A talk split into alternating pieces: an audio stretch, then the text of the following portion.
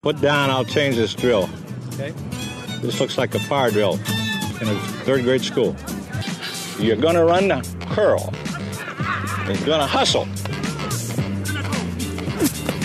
It's all right. You had to catch his mitt, you had to cut it. You got to stop a pass or a run. Otherwise, we're in great shape. Well, I've seen bad football teams. This is the worst I've ever seen. What? I never saw such a little life on a football team in my life.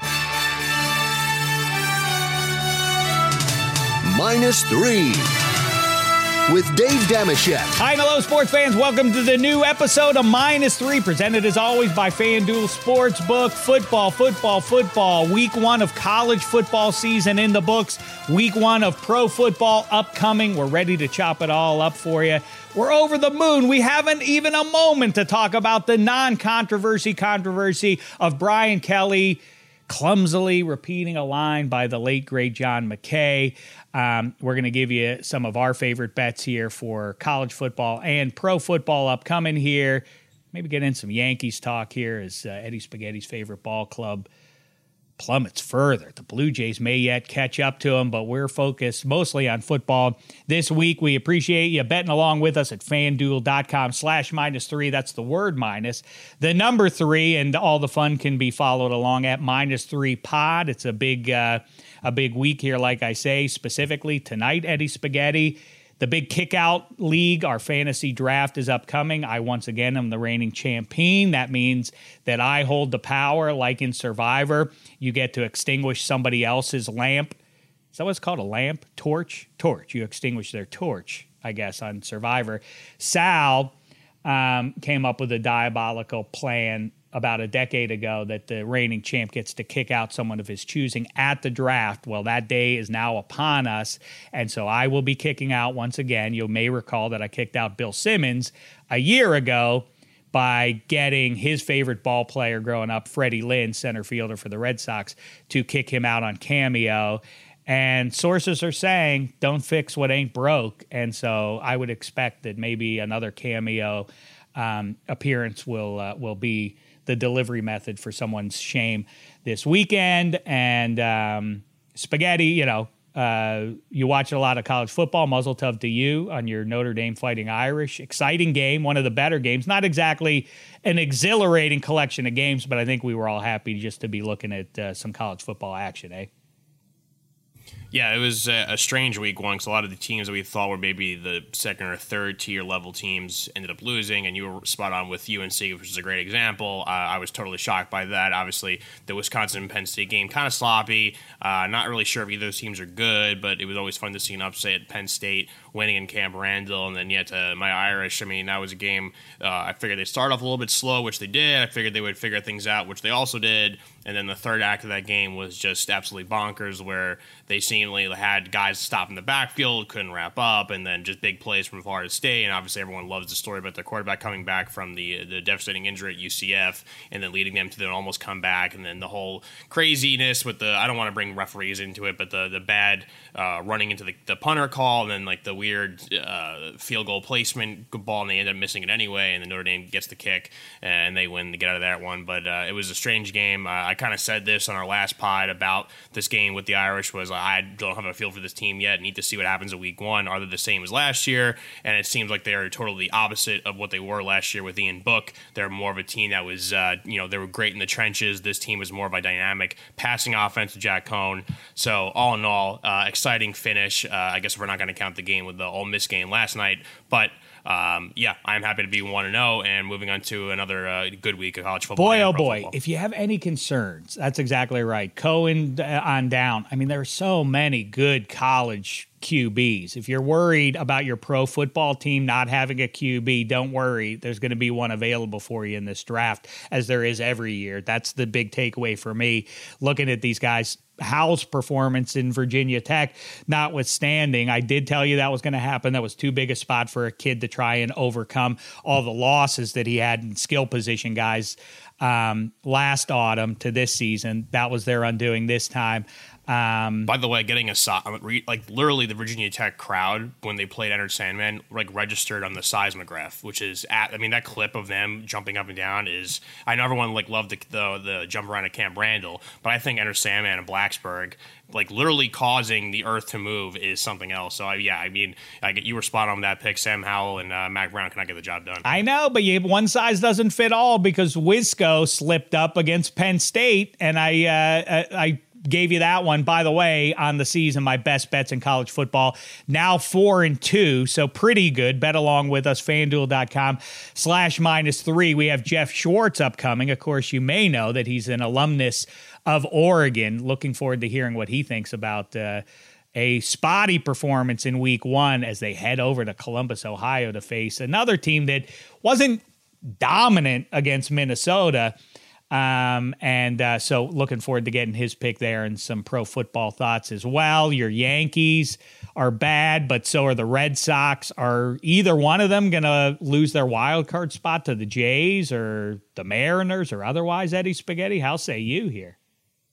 Well, on the times we're recording, it's uh, Tuesday, which means that uh, as of today, Gerrit Cole is pitching versus Steven Matz and the Blue Jays, and I'm hoping Cole is able to come in and stop them. He should be your eventual AL Cy Young winner. I know there's been some issues. Jonathan Loáisiga got going on the um, the injured list here, which is a big blow, and they're still throwing out Andrew Heaney, the Yankees, for some reason which I do not know. He's not great, and I said this uh, weeks back and continue to say it, but the importance of getting back those arms like Germán and Severino, hopefully eventually, I know Kluber inching back, like that's going to be so important for the Yankees if they make it to the postseason because they're going to need help in the bullpen. Those like those sixth, seventh inning spots. If their starter can't give them, you know, five, six innings, that's they really need and showing you that's what's costing them some games. Like why they can't figure out the Orioles, I, I don't know. Some years just teams have their number, and that's it seems like that's what's going to be with uh, the Yankees and O's this year. Just bizarre, but. uh Anyway, so we're coming down the stretch there in baseball. I'm not going to jive you. I respect you too much. My eye is on football, college and pro. I'll, I'll keep a, a side eye on what goes down in baseball, but you're going to have to keep me hip from here on out there, spaghetti.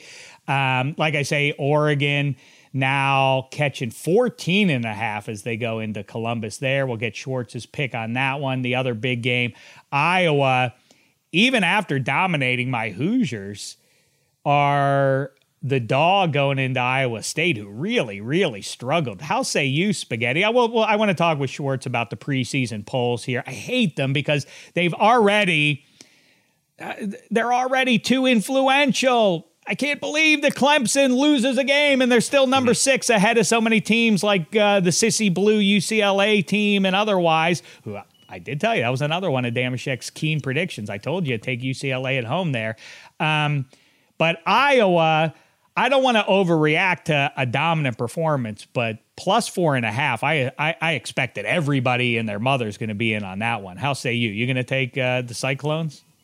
Well, that's what's it's so funny that it goes back to what you said about the poll. Like people just don't want to be wrong, so they had Iowa State up very, very high because everyone loves Matt Campbell and what he's done to that program, and obviously Purdy at quarterback think one of the best quarterbacks in the country, and then they go and have a kind of a stinker. They do slip by and win that game. Then Iowa looks awesome. I believe the same defensive back had like two pick sixes and everything. So I, I mean, I think it's at that point in college football they expect. Uh, and Jeff, you know, to plug the curtain, Jeff does bring this up later when we speak to him. The difference between college football teams in week one and week two, which is why used to we're used to a lot of teams uh, with the, the cupcakes on their schedule because they want to kind of have a week to get right. So I guess people are thinking, okay, well, Iowa State's going to get right here. So I know that a lot of people on extra points, uh, our, our guy Harry and then Hench made the joke and he made the pick, the Iowa State pick last week on, on the Thursday pod that they were on the Cyclones. But uh, I, I don't know. I mean, I, I think we may get a an, an, Iowa win here because that that was not a pretty game from Iowa State. I know, but the but you know that the public is going to be all over the Hawks going into this one, so it's an intriguing one. I need two more days to meditate on that. I'll give you my final pick on that one when we get Hench on minus three on Thursday. Also upcoming, Eddie Spaghetti is going to give you. This is where he's the home run whisperer every Tuesday. He's going to give you his dinger um, here. FanDuel's special prop that you can make. Who's going to hit a home run? Spaghetti's going to lay it on you in just a second. Um, quick detour. I don't want to. Um, I, I, I, I feel weird talking about the passing of someone personally uh, who meant something to you and me, Eddie Spaghetti, and uh, a lot of our friends. Um, although we have put out on social media and we've talked about the good times that we had with our guys, Handsome Hank and and uh, Matt Money Smith and Tara Deeker, who passed away over the weekend. I'm going to be talking more about her with um, the Around the NFL boys in in uh, a little bit later. So programming note. Um, on that, I guess, but I feel weird talking about it. But she really just made everybody feel like a million bucks, and I do feel like we she deserves, and I feel like if by some chance this reaches somebody in her family or her friends outside of our little weird circle of of uh, the fact that she was the the true star of the whole thing, and it's uh, a horrible tragedy. Uh, yeah, it's it's really as, as bad as it gets, and it makes you, especially with us uh, losing our friend Wes, and then having to deal with that, and just the uncertainty of and fragility of life, and then with with Deke, who we uh, were lucky to see recently, and we thought things were going to be okay, but you guess you just really never know with you know with cancer and just how life is. But um, the one thing I will say uh, during my time in NFL, and uh, I was lucky that I had a pretty good relationship with almost everybody there. Um, no enemies or anything like that. But you know, in life, sometimes you just don't want to have a conversation of. with people that I know of. But you want to avoid. Sometimes you want to avoid people. Obviously, Monday, eight a.m. You're getting in the office. You're tired. You don't want to really see anyone, talk to anyone. But I will say I never ever skipped an opportunity to stop by Deek's office and chat with her, no matter what. Like she was really the only person that I could say that I truthfully would go out of my way to go and talk to because she was fun, she was caring, she was always wanting to know what was going on with with our group, and she had a good sense of humor, and um, you know the countless pie offs and every just time that she would come by our studio and come on the show with, and her relationship with Handsome Hank, and like I mentioned before, we we did see her recently um, over in Los Angeles, and uh, I was you know I'm glad the last time I we hung out, uh, I got to make her laugh by shoving an entire slice of uh, pizza in my face, and that was very nice sad. I, I was hoping to see Deke real soon. But um, yeah, again, just you know, it, life is too short, and uh, just be you know, enjoy every single day you have on the yeah. The well, really it's a, such a heartbreaker. You're right, and but uh, the takeaway is she was good to everybody, and it's not. It's just as easy to be nice as it is to be a jerk, and she chose the former, not the latter, and maybe the rest of us can take something from that. That it's easy to be dismissive and glib and whatever. And by the way, I don't want to turn her into a saint. She was as brassy as it got. She she gave it as uh, as good as she took it, and that's what made her so much fun to be with. And like I say, I guess the the broader message that I you've heard me say before, and I say again now is if you get if you're lucky enough to get to work with your friends, then uh, you're you're really cheating life. And so in that way, she helped all of us cheat life a little bit. And uh, Shield, uh, uh, just a, a, massive loss. But um, on with the sports we go now. And um, so let's get our guy, Jeff Schwartz, to talk about weeks one in college football and week one in the NFL. All right, here he is, everybody, licking his wounds after the Ducks barely survived a humiliating season opening loss.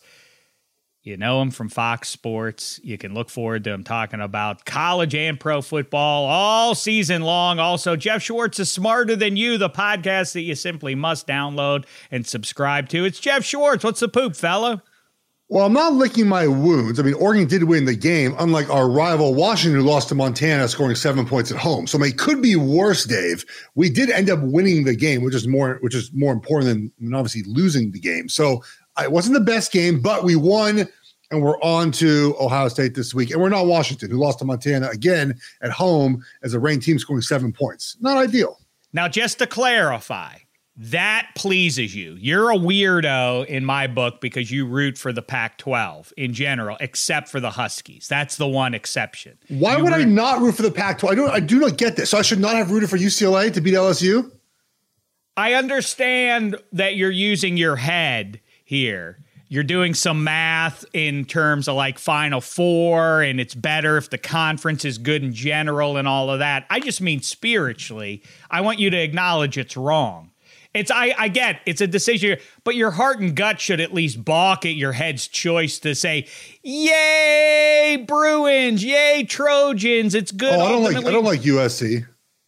Okay, so uh, we have a lot to talk about here, so I don't want to get too bogged down. But so you're uh, you're anti Washington, very, and much. you're anti USC, but you're cool with everybody else in the conference. Yes, because I uh, went to Oregon, so we hate Washington. Oregon State, right. I mean, I don't like to lose to them, but they're like the little sister. I am really worried about them, even though we lost them last year. And my parents went to UCLA, so I hate USC. It's very simple. Okay, but you root for the San Francisco Giants over your hometown Dodgers. None of it makes any sense. Yeah, now makes me the first place San Francisco Giants. What doesn't make any sense? We got to get into our game picks here. I also want to get your little preview. We'll get some Cliff's Notes version uh, of uh, what you think is upcoming here. We've talked to you all summer long about uh, pro football. Um, tip of the hat though to you and your boy Duke. You the last time you were on minus three.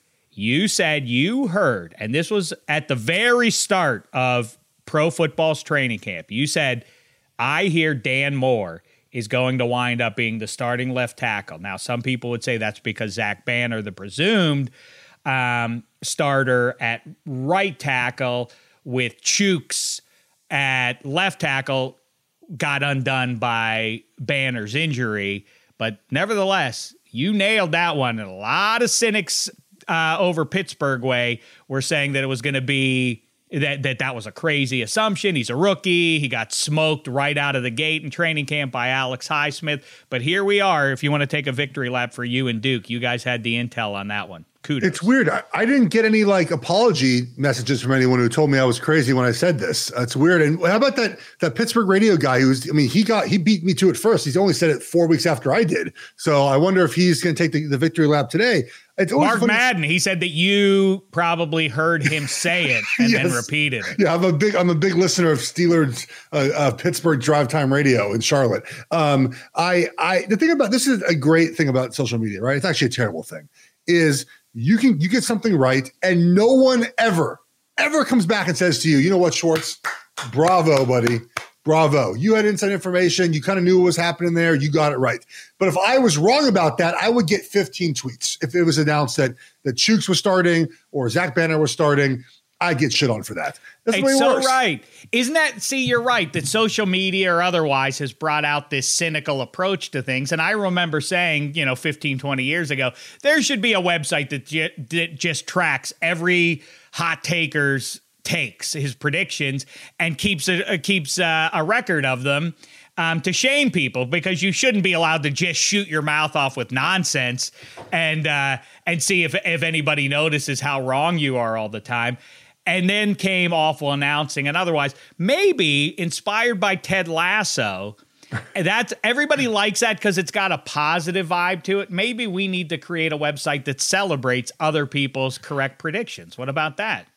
That doesn't sell, man. Negativity yeah. sells, right? I mean, what, what positive? I know Ted Lasso really sells because I saw the tweet about this. It's very true. Like a a positive male dominated like show, right? Like he like not male dominated show, obviously, but like a, a male dom, uh, uh, the lead character, a male, and he's like positive, right? We rarely see that, right? We see kind of jackasses in those roles. And obviously, Rebecca and Keeley are great and whatnot, but it's like it's just odd to see Ted Lasso be so inspiring in those roles. We don't really see that from men all the time. It's so true, and it's a powerful message as we sit here at the that dawn show's so good, football. man. It whole was like everything about it. Like Rebecca, I think is fabulous, and Roy Kent. I mean, it's just they do a good job with that show. We've been watching. I think it's called Nine Perfect Strangers here, and they've been dosing all the guests at this uh, luxury spa. They've been giving everybody LSD, and they didn't know about it. That's also a fun well, show. A real, a real, this is like a documentary or like a. No, a, a, no, it's Nicole Kidman doing a weird, unidentifiable Scandinavian kind of accent. That's uh didn't you do that? Didn't weren't people pissed you did the other show on HBO uh, the Undoing with a weird accent too? I remember that. Shit. that show made me mad. I don't know why. Why? I'm watching another because its resolution stunk. It was all terrible, right. Listen, yes. we're not. We'll, we'll figure out. Let's talk about how college football, football is going to resolve, and I'm already angry about it for this reason, Schwartz. I bellyache all the time about preseason polls, and the reason you just talked about one part of the human condition that we like to point at other people and laugh when they're wrong.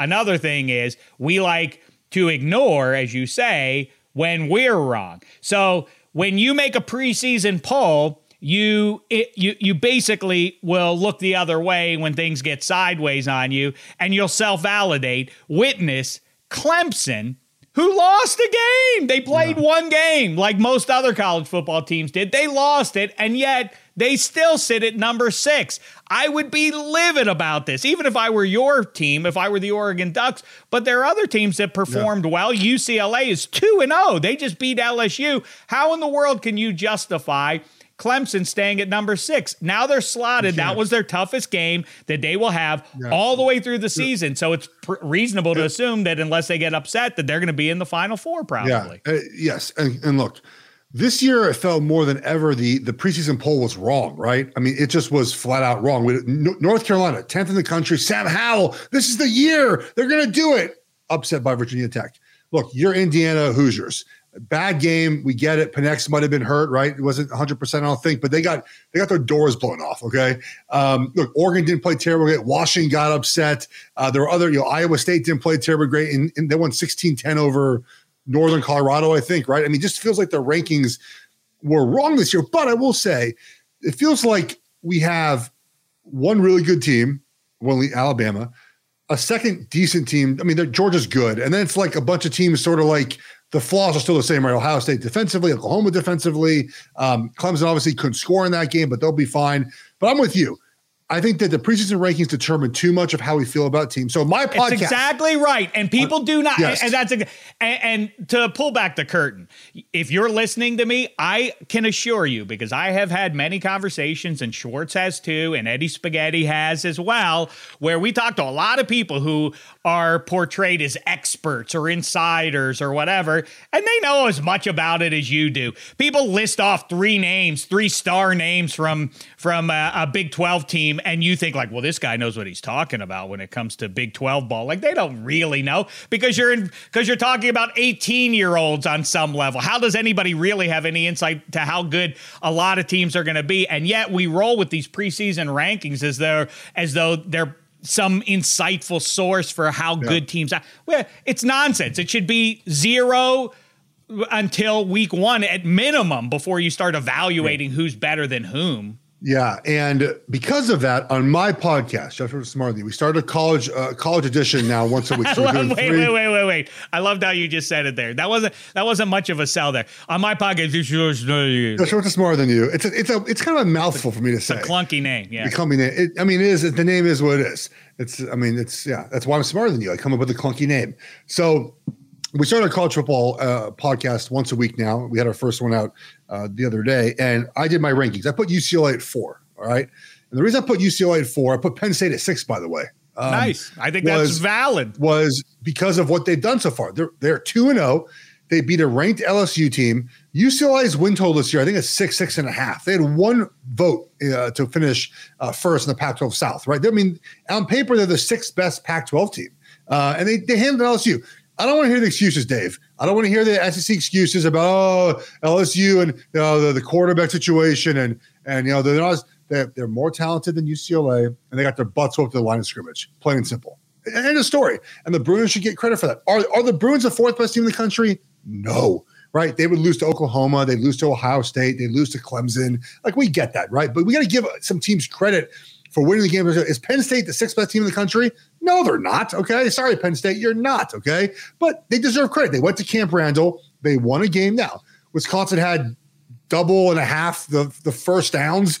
Like they, you know, they had double the yards. I get that. And maybe it wasn't all Penn State's doing, but in the end, they went to Camp Randall and got a win, and they should get credit for that. So I'm I'm with you. I think early in the season we give credit to the teams, and by week six or seven, by the time the playoff shakes out, everything will everything will be fine. We'll all be calibrated back to where we should be about week six when when uh, the first playoffs uh, rankings come out. It, it's so it, it really is such jive, but the other side of the coin, how much looking at week one and then week zero is because my recurring point is with the NFL that preseason is not essential. It is essential for borderline guys who you haven't gotten to see and whether or not they they belong and and all of that. The need for repetition for the guys that you know are going to be starters for you in week 1 of the regular season is is not essential or else college football would do it, but there is a wild swing in teams' performance because they haven't been on the field since last November or December. So, how much do you read into a bum performance by Oregon. Not, I yeah. mean, not not terrible, but but uh, you know, Indiana was lousy. Michael yeah. Penix, like you say, hadn't played because of the knee injury, and he was lousy. I mean, I don't think anybody perceived them to be a, a national title contender, maybe a borderline Big Ten con, uh, contender. But how much are you reading into pre- disappointing performances um, yeah. and saying like I? So can you collectively say basically what I'm asking is if you are high on a top 10 team that underperformed in week one, how much do you think like ascribe that to just they haven't played and they were I, rusty and they'll they'll get yeah. back to that level or that that's what they're going to be this season based on what we saw? we always hear in college football that teams improve the most between week one and week two because of that reason. They haven't played any games yet, right? We, we never hear in the NFL, you don't hear like, oh, Jack, oh, Houston guys, they played poorly week one, but they're going to play better in week two. We don't hear that, right? Because we know what they are. and They've had preseason games. Um, but, it, you know, these college kids haven't. So that's why they tend to improve, especially with younger players, right? So we talk about Oregon, Ohio State, really Ohio State, CJ Stroud, right? On the road, first game in Minnesota, up and down game, better in the second half he should be better in week two, right? Let's talk about Oregon for because you, you, mentioned Oregon struggled against Fresno. Well, this is the big game of the weekend. Yeah, it is the so big game. I, I, you know, I'm, I'm interested in your breakdown of it. So I watched Oregon on film uh, on offense, and uh, they didn't do anything. Like they, they, they, saved it's it's very clear. Like LSU, excuse me, like UCLA did for LSU. UCLA came out with a different run game. They had shown the entire time that Chip Kelly had been there. Oregon did the same. Oregon did nothing, like and literally nothing. I mean, they they're known. Their OC is known for a bunch of those RPOs, right? The run pass option, especially in the red zone where you leak a tight end out or back kind of flares up the field. They did none of that against Fresno, and Fresno sold out to stop the run. Like just brought eight nine guys in the box, un, unblocked guys, made plays, and Oregon was not going to deviate from that plan. So I think I feel more comfortable about their game against Ohio State after watching that. The problem is the quarterback is just okay. I mean, it's Anthony Brown. It's his fourth year as a starter. I mean, he, he just is what he is. He's in rhythm. He's fine. And then half the time he's out of rhythm and he misses throws. He makes the wrong read. I mean, he, he looks at one guy and then runs. He's just okay. And to me, you can't be okay at that position to beat Ohio State. Like you, you have to be special. And so I'm hoping they bring out all the plays, everything possible for that. Um, a, a lot of what Oregon can do offensively looks like what UCLA did, right? Because UCLA's quarterback, Dorian Thompson Robinson, is, is kind of limited too. He's not that good of a quarterback. Like in, if you were to look at either pro prospect just his career at UCLA, and they protect him a lot by the run game. That's what Oregon's going to try to do this weekend. The problem is. Oh, so yeah. I, well, I mean, that's an interesting I mean, side note. So you don't buy DTR as a no, as an NFL guy? No. Oh no, no, no, no, no. No, um, uh, and but but seems like he's got a whip though. It seems no, like I mean that's what I'm looking at is is not, does, does the arm seem like it's? Uh, I don't think his level. arm is terribly strong either hmm. compared to. I just don't see him as a as a as an NFL guy. But nonetheless, the problem with saying that hey, you know the the UCLA game plan could work against Ohio State is Ohio State's going to score 45 points, right? Like they they don't they score a ton of points all the time. I think Oregon can limit them, and I hope they do. And I'm actually counting on that to win the game. Right? I mean, they have to do that to win the game. They get a corner uh, off suspension back this week, who's pretty important for them, and hopefully Kayvon Thibodeaux can can play, and I think he will. He's day to day the the star defensive end. I mean, he had the first three pass rushes. He got stoned the first one, forced a pressure, it led to a sack, and then strip sack the quarterback. I mean, dude is legit. Our linebackers are both five stars. They both force fumbles. I mean, we have a lot of talent. It's funny, Dave. People say, well, why is it important to recruit? Why is it important to have these guys? Because those guys make freaking plays. We had three turnovers on defense that we forced, Oregon, all by five star guys. What a surprise. The five star guys are really good and they make plays. Like, that's why it's important to have dudes. So, Oregon has dudes.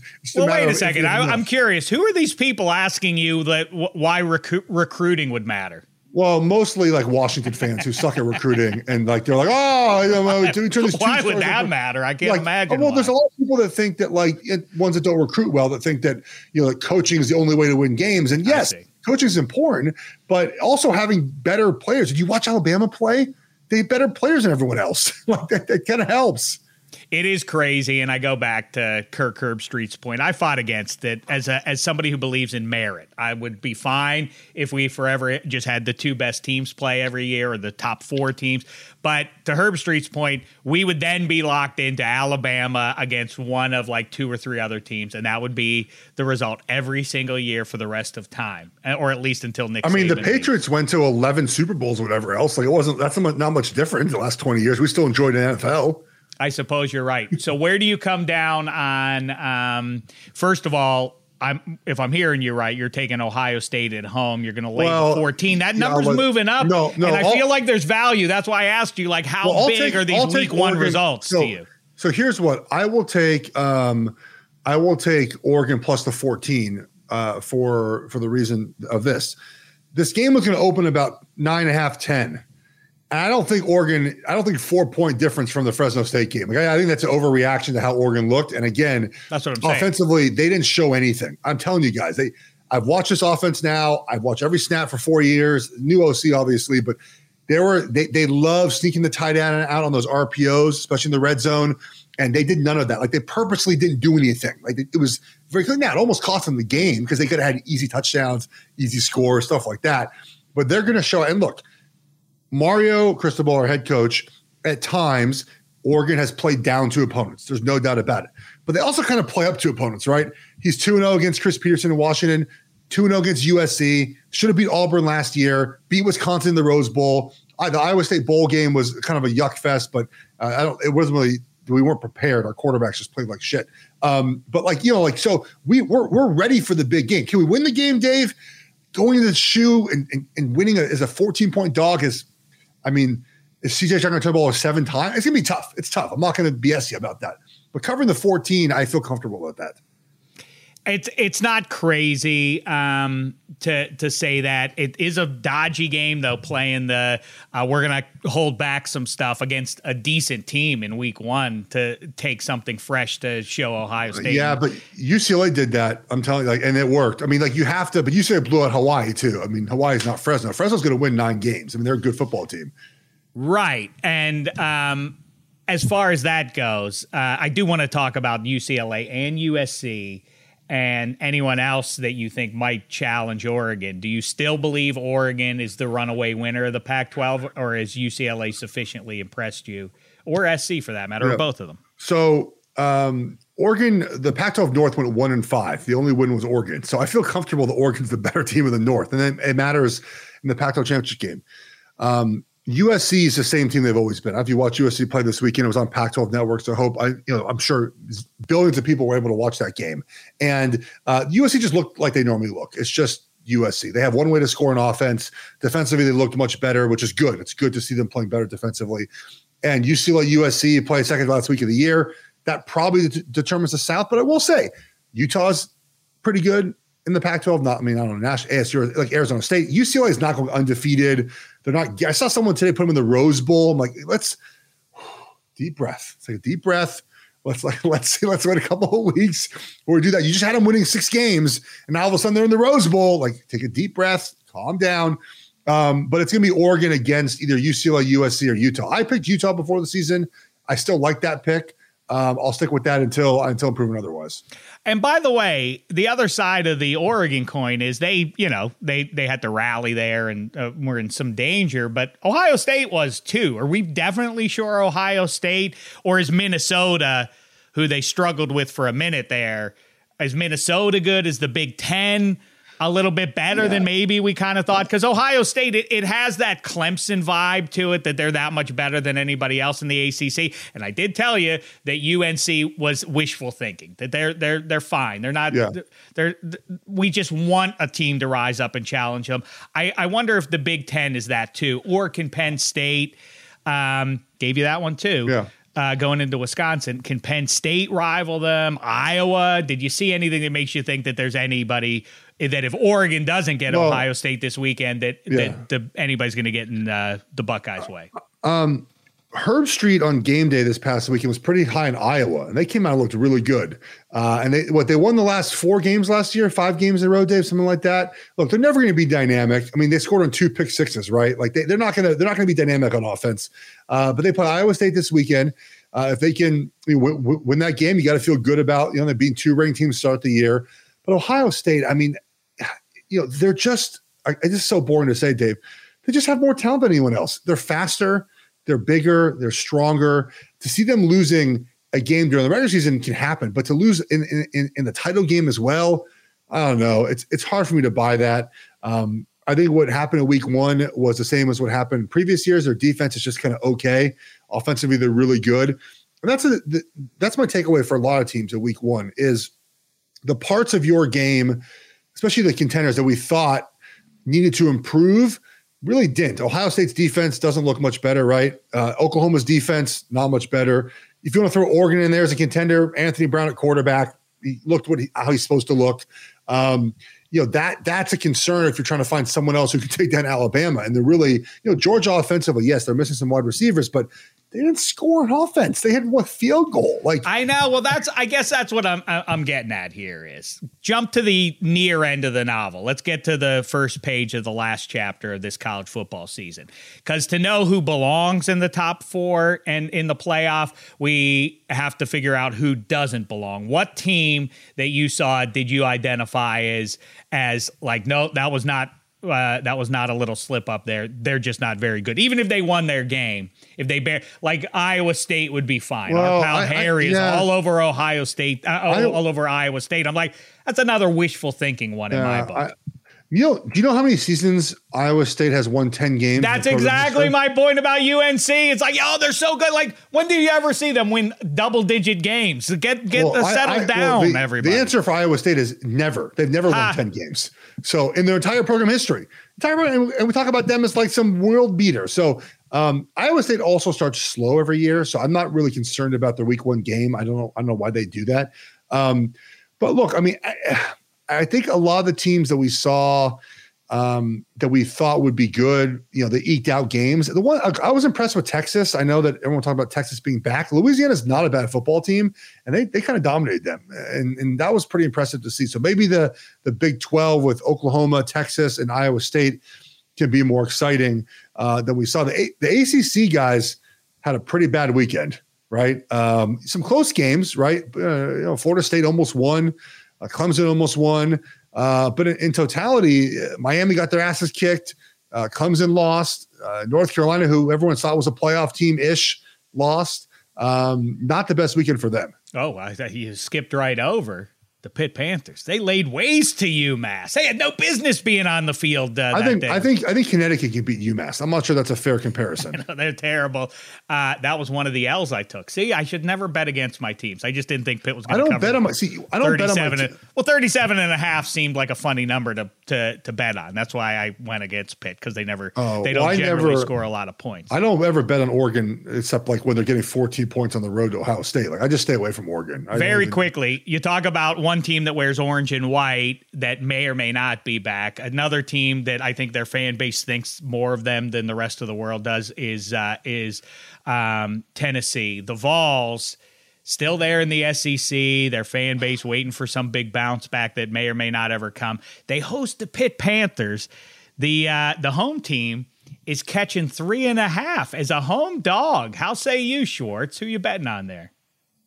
Um, look, man, I know that you you turn to me for uh, extensive knowledge on my college football, but uh, I will be quite honest. I couldn't name you one freaking player playing that game. And, and, and oh, stop so it! You know, I'm not even sure. I'm not even sure I could give you Kenny um, Pickett. How about that? He's only been there for 20 years. You should know him at least. I mean, has has Pittsburgh won seven games in his career? I'm just I don't really know. I, I don't I don't watch a lot of Pittsburgh football, so right, I watch Steelers football, but um, okay, let's. Uh, that's a nice transition you just made there. Give me win play show. I didn't ask you to prepare this, but I know you've been looking at the week one um, options. Give me your win play show. Your best bets for NFL week one. It's you, yeah. Schwartz.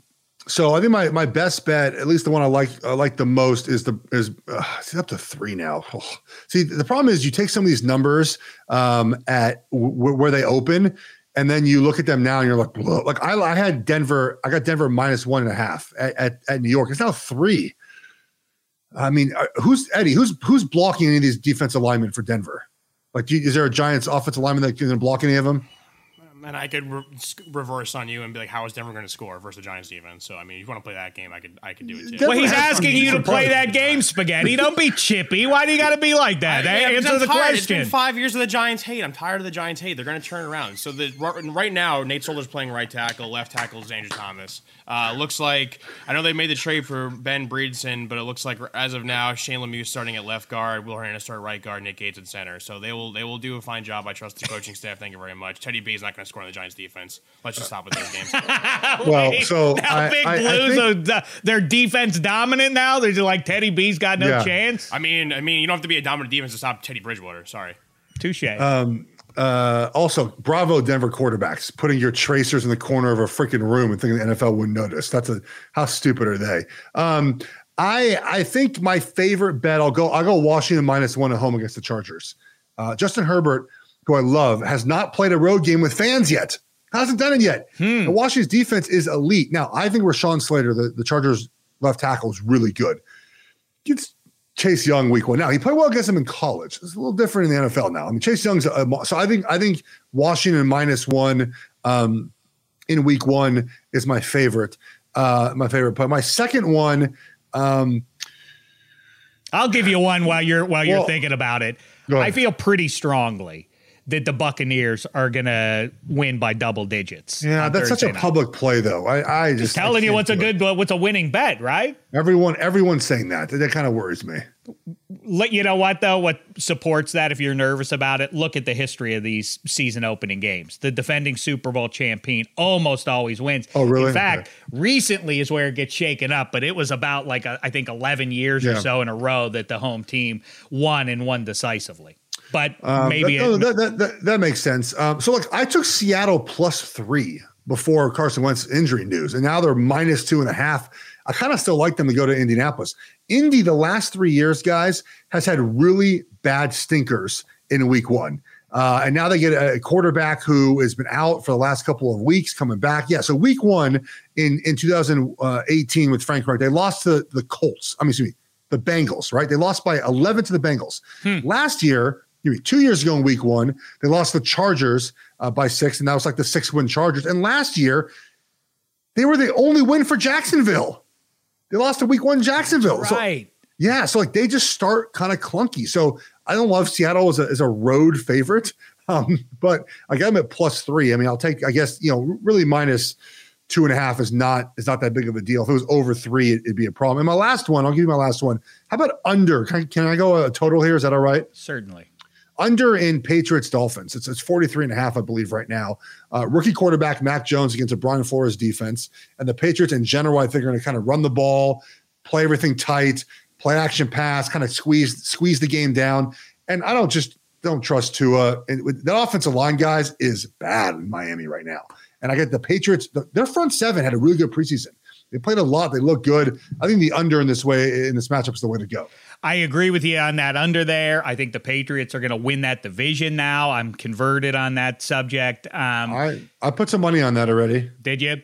I think that the you know I uh, now that it's over, it's in the rear view mirror for 11 more months, so you don't have to listen to me say this again. But August is pro football Civil War reenactment. Do not pay attention to what goes on on the field in these preseason games because it doesn't apply. One exception though is the offensive line if those are the guys that are actually going to be out there for these teams. So concern level if you are just week 1. I mean, uh, you know, you, you we can assume that if you like the pedigree of these guys that they'll round into shape. But how real is it if you're a young guy out on the field for your first regular season game that you can get kind of blown away by whatever the atmosphere, like you say, the crowd, the speed, the, the practical it's- speed it's- lined up against you. Like if you're the Steelers, is the speed. Roethlisberger scared right now? Is he thinking, oh, No, Jesus. he's he, he's not worried, but the speed of the game for young players just picks up. It just does from the preseason to the regular season. I want to push back very quickly on something you said.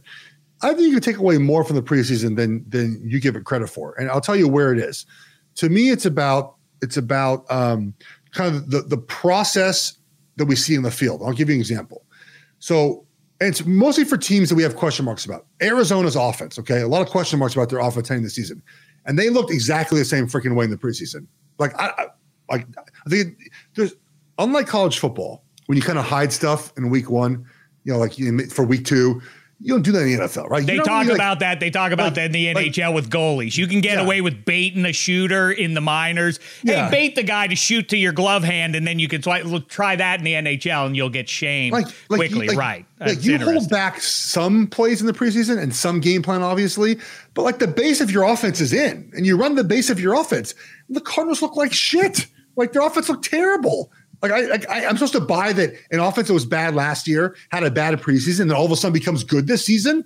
Get out of here with that. Like, so that's where I think you can. Well, but I, I don't think the, the, Cardinals are a good example then in that regard because well, they they were they good off they were good offensively last year. No, they were they were terrible at passing the ball. They were good at running the football. They could uh, their their DVOA for passing was bottom third in the NFL. But they could score because of uh, the unique skill set of of number one there. You think that that goes away now? Do you think the league catches up with that? What is about all that that catch up talk? Everybody's caught up to what Lamar Jackson well, is trying that, to that's do. Just, that's just look. I used to be a Lamar hater. You, you know this. Um, I, I can't, you can't. They win a lot of football games. Like you just can't anymore. Um, I don't know. Who knows? People just blabbing away off season. This has been a year, Dave, where um, there's there's had to be more manufactured topics. I think it's pretty chalky in the NFL. Like there's not like everyone's asked me, who's your who's your favorite like surprise team? Nobody. Who's your favorite like worst to first team? No one. Like this, there's not like or I mean, first to worst team. Like, but it happens every year. You're saying that it, this is really, the year really, that it does it really, not happen. It, really, it didn't happen last year. Hmm didn't it? Like, it was this was so 2020. I didn't even notice that it hadn't happened because I'm just so used to hearing somebody no always goes worst to first. There was there zero. Was no, none last year, no, because hmm. Pittsburgh was eight and eight, and you know they and and uh, the year before they weren't worse in the division. Hmm. Interesting. So you have so you're locked in Chiefs and Bucks. Is that your Super Bowl pick then? Okay, who's who's being the Bucks in the in the right now in the NFC? I know Eddie Spaghetti brought that up a week or two ago, and I was like, you know what, you're right. I, I am overthinking this. I've gotten seduced by Stafford in Los Angeles, and I, you know, the other team. What I look at is the division that they're in, because whether or not you're the best team, if you get the number one seed, you have a decided yeah, edge correct. come January, and so I think the Titans and the Packers are the two that have that edge. I mean, who the yeah, but the Chiefs are going to win 15 games this year. I mean, they, they don't they don't they don't lose regular season games. They just don't. Just be, well, now Dave, Dave, since since okay. Mahomes, by the way, the, the one option for worst to first this year is the Niners, but no one thinks the Niners are that bad. Like that's the thing. It's like, oh, God, I'm putting the Niners to win the, the NFC West. All right, they're the favorite. You know what I mean? Like it's not like it's that big of a deal that they go worst to first. Look, ultimately the Chiefs very quickly. So since Mahomes, he dislocated his knee in 2019, right? His first game back, they lost by three points to the Titans, who came back in that game. Since that game, they played 26 times, including the playoffs. How many games have they lost of 26? How many would you guess? Uh, two. Correct. They lost to the Raiders and the Bucks in the Super Bowl. Right. That's it. Like they just they, they, they just win a lot of football games. Same with Baltimore in the regular season. Like I am always high Baltimore. I know that's rear view mirror stuff though, and the NFL evolves. But, but what, it's not yeah, as chalky as other sports. And the, and the Chiefs evolved. They got a better offensive line. Like they, they, like they've done they've done the evolving part. But don't you? I mean, I know we've talked about this, so we don't need to beat a dead horse. Actually, the season hasn't even started yet, so uh, so let the beating begin. But um, I mean, the Chargers have. Don't you? Uh, am I misreading that the Chargers have a decidedly better defense than what the Chiefs are going to throw out there, and the Chargers' offense isn't decidedly worse than what the Chiefs do? Yeah, I mean, I yeah, you're. I know you've been big on the Chargers. Um, I think I, their just, defense is going to dominate if they yeah. can ever catch a break from the football gods well, and stay close to healthy. That's the thing is you have to basically bet that they're going to catch a break this year. Well, I mean, at some point, what what, what the hell? No, nobody put a pox on the on um, the franchise. I, I, mean, you have a you have a first time head coach who's never really been a, in charge of many units. So he's only been a, a defense corner one season.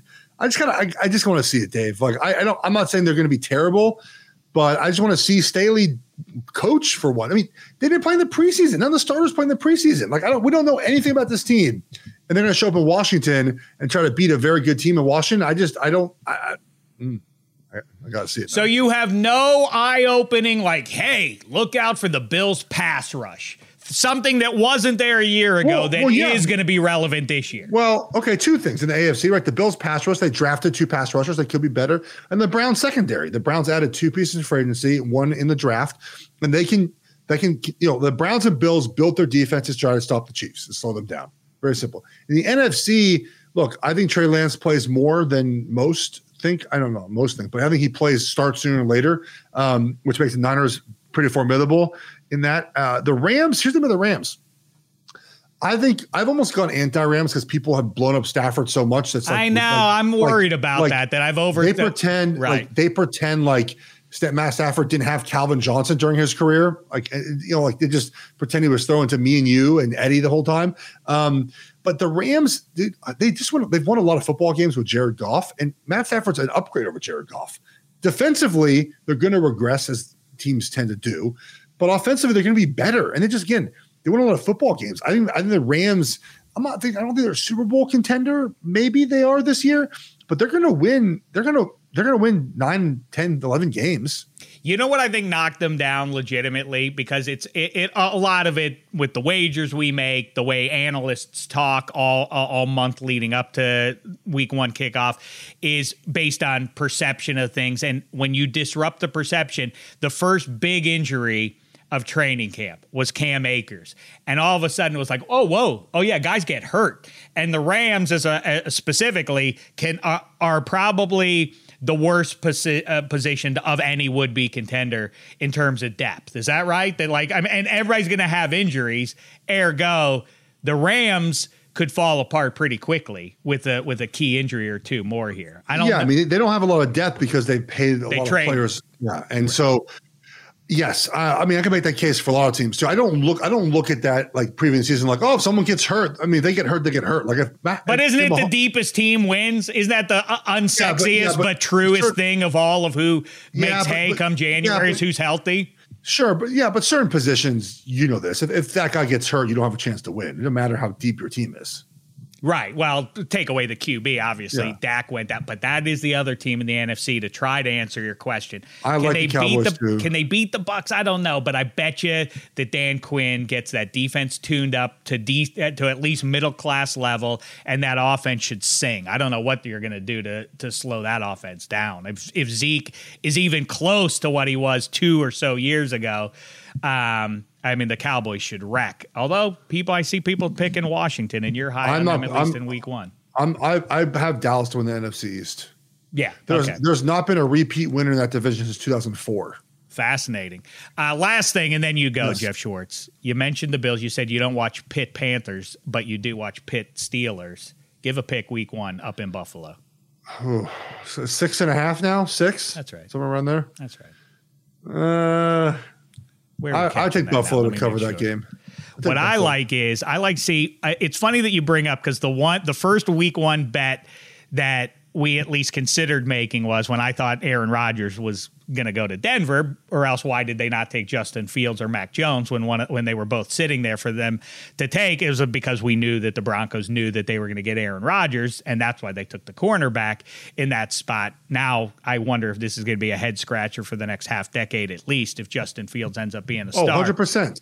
I think so too. I can't understand what Denver, why Denver did that in hindsight. Um, but we were talking about that forever. Like, well, Rodgers is going to land with Denver, and the the Giants um, plus one and a half is going to get even is going to get even longer odds. Bet the Broncos now. So it's funny that that late it, that line is moving as much as it is. Um, but uh, but we are combining those now. What do you think of our of our little um, teaser here? Steelers up to 13 and a half on the road.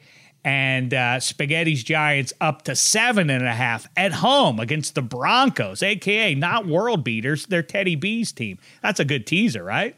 I think it's a good. I think it's a good teaser. Yes, All right, good. I'm, I'm, with, I'm, I'm, I'm with you there. I'll, I'll, I'll give you. I'll give you all those points. okay. Good luck to uh, your Ducks. Good luck to your Pac-12, Ooh, except it. to the teams that you don't like. Which I, your math is very weird now. So okay, there are two Pac-12 teams that we don't want to see do well, but we want to see all the other Pac-12 teams, and uh, one way or the I don't other. know why this. So I don't know why it's so hard for you to grasp. I grasp it. I think there's no. I, I, I think there's no. You root, I for think every, you root for every ACC team to lose. because I'm a man of honor, Schwartz, and I'm not going to root for my. I, I'm not going to root for my rivals. I did one time. I'm not rooting for the rivals either. Well, not rivals, but my, my, you know, my conference guys. Whatever the Big Twelve. Let's just change the name to the Blob. Whatever the Blob. However many teams. What, what, what do we do? What kind of the conference is that? 12. Well, what is it? What is that stupid conference going to end up being? West Virginia here and BYU. Eh, It's all. Uh, Maybe the I think you should relegate the Giants after this year to them, right, Eddie? This should be done Big Twelve. he's in no mood, Schwartz. You can tell heard, it's like- boy, he got he's so mad. fiery. No, He's no, no, so no. I'm not. I'm not. I'm not angry with Jeff. I'm actually uh, in lockstep with Jeff, and I'm rooting very, very hard for the Oregon Ducks because uh, in our futures draft, I did pick the uh, Oregon Ducks to win the Pac-12. and I No, but you were mad about the he- Giants. You were mad Oh yeah, you he's, said about he's the gonna go to Giants. big. He's gonna go. To Look, big, everyone big blue hates the Giants. and blow It me is up. what it is. It is. It Nobody is what it hates the Everyone hates the Giants. Giants, and, and understandably so. I understand there's question marks about the about, about the O line, and the only thing I can say is if they have a good week one performance, people will forget about the all the issues they just saw in the preseason game versus the Patriots, and we'll move on to you know week two, and we'll take it from there. Hopefully, Saquon has a good game. Hopefully, Daniel Jones plays well, and people will kind of slow down with the Giants hate. But right now, Nobody I'm hates on the Giants. What are you? What are you kind of weirdo? Everybody hates them. Everybody Yeah, likes the them media, for I think beating. the media does. I think the, No, the they media do not. No, no, They- no, they- no. People are happy they beat Brady the media is twice. So, the media I disagree. So I pro Giants. disagree. The media is so half not. the media used to cover the It's not. Giants. Peter Schrager picked them to win the, N- the NFC East today. What are you talking about? The, the There was media literally is, an article the from either so- New Jersey beat writer or, or maybe Okay, it was oh, the New Post Jersey beat Daily writer. News, The- but but the I'm top but of he, the- he said he said that the bulk of the meet like they said how many how many uh, en- uh, media entities picked the Giants to finish like third or fourth and it was because they're not any good. so. That doesn't mean anybody Right, hates that's them. my that's my point. Is that people just they don't they don't ever see growth or uh, they don't have any high expectations for the Giants. And I'm not going to argue with it. I said let's just see what happens week one. I feel pretty good about uh, versus a team with Teddy B. That's it. but nobody, you understand. There's no emotion behind it. People are just evaluating. Like I don't think that. Dave, if somebody be good. talks bad about the Steelers, you're I don't like, think they hate the about it because you're like, Steelers. the Steelers don't lose. The Steelers don't lose. They always win games by close and double digits. And They blah, blah, do. blah. It's the same exact thing. It's the same thing. I don't think people hate them though. I don't. I think people are either I- I mean, underestimating or they think overestimating. the Giants are a joke, and they don't ever look into the moves they make and say, "Hey, this could be actually room for improvement." Like I, I- bright spots the uh, for the year. I think they record- made a lot of good moves this offseason. If anyone ever thinks I hate the Giants, they are wrong because I thank them for defeating Brady's Patriots not once but twice. Then it would be a real bloodbath for the rest of pro football's history if Tom Brady had even more Super Bowls, and he may have one by the end of uh, or by uh, mid February this year. That's the other thing, Schwartz. You talk about rear view mirror. That's the most fascinating one of all. What what when is it going to happen? It's just like Tom Brady's like. Oh yeah, he's now like average now. He just he's not good I think anymore. Tom Brady's going to play till he gets an injury. Like that's basically he play if it's 55, it's 55. I don't know. Just whenever it's oh, it gets an injury, he can't play anymore. He's going to keep playing. Whatever. All right, listen. Good luck to your Giants. Thank you. It looks like they're going to wind up in the wild card now um, spot, which is bad for the National League. That the Dodgers. Why are the Giants in the why? Why are they in the wild card spot? all of a Because? I think the Dodgers are going to end up taking the division, and once they Oh, win the okay, division, then the Giants are going to have to play a one-game playoff, and then all bets are like even the though the Giants, the Giants have the tiebreaker against the Dodgers. They've beaten them nine, uh, 10 out of ten out of uh, nineteen times. By the way, I know, I know. But if the Dodge, uh, uh, the the what you need as a Giants or any other team that hopes to win the pennant, what you need is the Dodgers playing in that one game playoff. That's your best. Of course. bet. Oh yes. Right. Yes. That's all I'm saying. Um, all right, Schwartz, you're the tops. Looking forward to all your work upcoming this season on Fox Sports, digitally and otherwise. You're Thank you. chopping it up with uh, cousin Sal there um, on Fox Bet Live. Jeff Schwartz is smarter than you, or as uh, Schwartz himself calls it, you Schwartz smarter. Um, and uh, and uh, that's it. And we'll kibitz with you as the season rolls on Yes. here on social media and otherwise. Make sure you're following Jeff Schwartz, one of the great follows in all of, uh, well, for all year, but especially during football season. He and his spoon breaking it down for you. Be on the lookout for that. And we'll kibitz with you soon, Schwartz. Take care, guys. Thank you. It's time right now, though, for Eddie Spaghetti to shine here on FanDuel Sportsbook. He is the home run hitter of calling home run hitters. It's Tuesday. That's right. New users get up to $1,000 back in site credit if your first bet doesn't win. It's about to get even better because it is Tuesday, $5 Dinger Tuesday to be more specific. Place a $25 wager on any player to hit a home run on Tuesday and get a $5 bonus in site credit for every home run hit in the game. Eddie Spaghetti is, I think, like kind of Ted Williams. I'm not going to say that you are batting a thousand or anything, but I think you're over 400 here. in doing it with your home run calls and hitting them successfully there. Lay it on us on this Tuesday. Who's going to go yards, Spaghettis? Yep, I've been lucky to give out some winners, mostly with Yankees, and I have been trying to pick other teams here. But right now, my team needs me, and I'm going to do my mm-hmm. best to help them out. Gerrit Cole versus Steven Matz. Uh, our guy John Stanton, you know, Steven Matz was a former Mets pitcher, so John Stanton had some time with him in the National League. He's batting 333 and 15 at bats off him with two dingers, uh, four ribbies. I like Giancarlo to go yard off Steven Matz uh, tonight, and I'm hoping Gerrit Cole does his job on the mound and shuts down those Blue Jays, and the Yankees get a much needed win. So very, very simple. It's Giancarlo Stanton hit a home run tonight off Steven Matz. Cross your fingers. Let's go Yankees. I hear you. Again, the important item here use the promo code minus three, the word minus and the number three. And you know what? Like Jerry Orbach, when I'm wrong, I say I'm wrong, spaghetti. The Yankee season now is officially weird.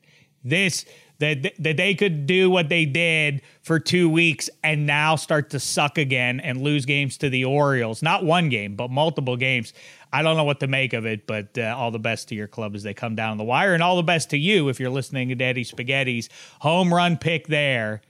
And uh, once again, make sure you're betting at fanduel.com slash minus three. The great Jeff Schwartz, everybody, and I think he said it all. Final thoughts, spaghetti, anything you want to say, or should we wrap it up here and look ahead to our visit with Kevin Hench in a couple of days? Uh, that was another, you know, great. I, I love the college football talk with uh, with Jeff, and he, he, does make a good point about you know how eventually college football it's kind of annoying right now, and I agree with you with the Clemson only being number six, but eventually as the, the weeks go on, then things kind of get a clearer picture. But uh, yeah, I am an, I am an Oregon Ducks fan this week, and I'm not a, f- a fan of the Ohio State Buckeyes, and just for the my sheer purpose of wanting to win our extra points league, I, I really need them to uh, to hold on here because it looks like the Pac-12 is what four or five ranked teams, not as bad as I thought, so it's going to be a, a tough one for the. It, but the it, but don't you see that now we already know they've tipped their hand. Clemson is now in. Now they have to be straight up upset by somebody in the ACC to miss the to miss the um, Final Four. That they that they've that the people who established the preseason poll have decided to keep them at number six despite them losing and putting up a single digit in their score column that that team gets to stay ahead of all these teams that performed well in the only that, piece of yeah. evidence that we have. Is just crazy to me. And that that that does stink. And it does then make me reverse myself on saying that we shouldn't have an expanded playoff. We need one if this is the sort of jive that uh, that they're going to apply here with evaluating teams. I I get where you're coming from. And it, it, the one thing I will say the one little pushback I will give is I think that Clemson is going to win every other game they play in their schedule by like 40 points. I think DG, uh, DJ Uiagalelei is uh, going to be awesome. Uh, I think what we're not talking about enough is – Dan Lanning, defensive coordinator of Georgia, did an outstanding job, and they're not getting enough credit. It was kind of a sloppy game. I know it wasn't high scoring, whatever. Clemson couldn't do anything versus Georgia. He stopped everything, and he stopped a very good offense. And I said, you know, in a few other episodes uh, on this show uh, against the odds and extra points that I like uh, Georgia's defense this year. I think Georgia's going to look more dynamic because again, Clemson is a good team on defense as well. We all know Brent Venables has been there for how many years? He's probably the best uh, defensive coordinator in college football but they're going to look pretty good, Georgia. But I do think that Clemson will make us feel a little bit better about the loss because they're going to win games like 55 zip. So um, that's the that's the one pushback I will give that Clemson will look like a really good team the rest of the way. But Georgia does ran into a, a real buzzsaw, maybe the only other true buzzsaw outside of Alabama uh, and, and Bryce Young, which they look well on their way to another title and, uh, and a Heisman win for uh, Bryce Young. I mean, listen, I'm not going to completely reverse myself on the things I thought based on the 60 minutes action we saw from 19 year olds. But maybe the takeaway is instead of, oh, wow, well, there's nobody in the ACC to challenge after UNC. If they looked like that against Virginia Tech, maybe the other side of that coin is maybe the ACC is going to be a little bit better than what it's been. I mean, that, that kid. Uh, that you talked about in Florida from Florida State. Maybe Pitt will be halfway decent. Maybe BC can be all right. They have a nice QB for what that's worth. Um, maybe the ACC will be a little stronger collectively and, and challenge. And all Clemson, if Clemson stumbles one more time here and loses just one more, then they will be out. But uh, either way, that's it for college football. Maybe we'll, we'll do a little bit with our best bets as we um, as we go along here. But the next show, I expect Eddie Spaghetti will be about ninety percent pro football talk as we head into week one. It's finally here, everybody. Can't wait to do that with Eddie Spaghetti and Kevin Hench and you. Make sure you're betting along with us as always. FanDuel.com slash minus three. The word minus, the number three is how you do that. We'll be back in 48 hours. Until then, thanks so much, sports fans. It's been a thin slice of heaven.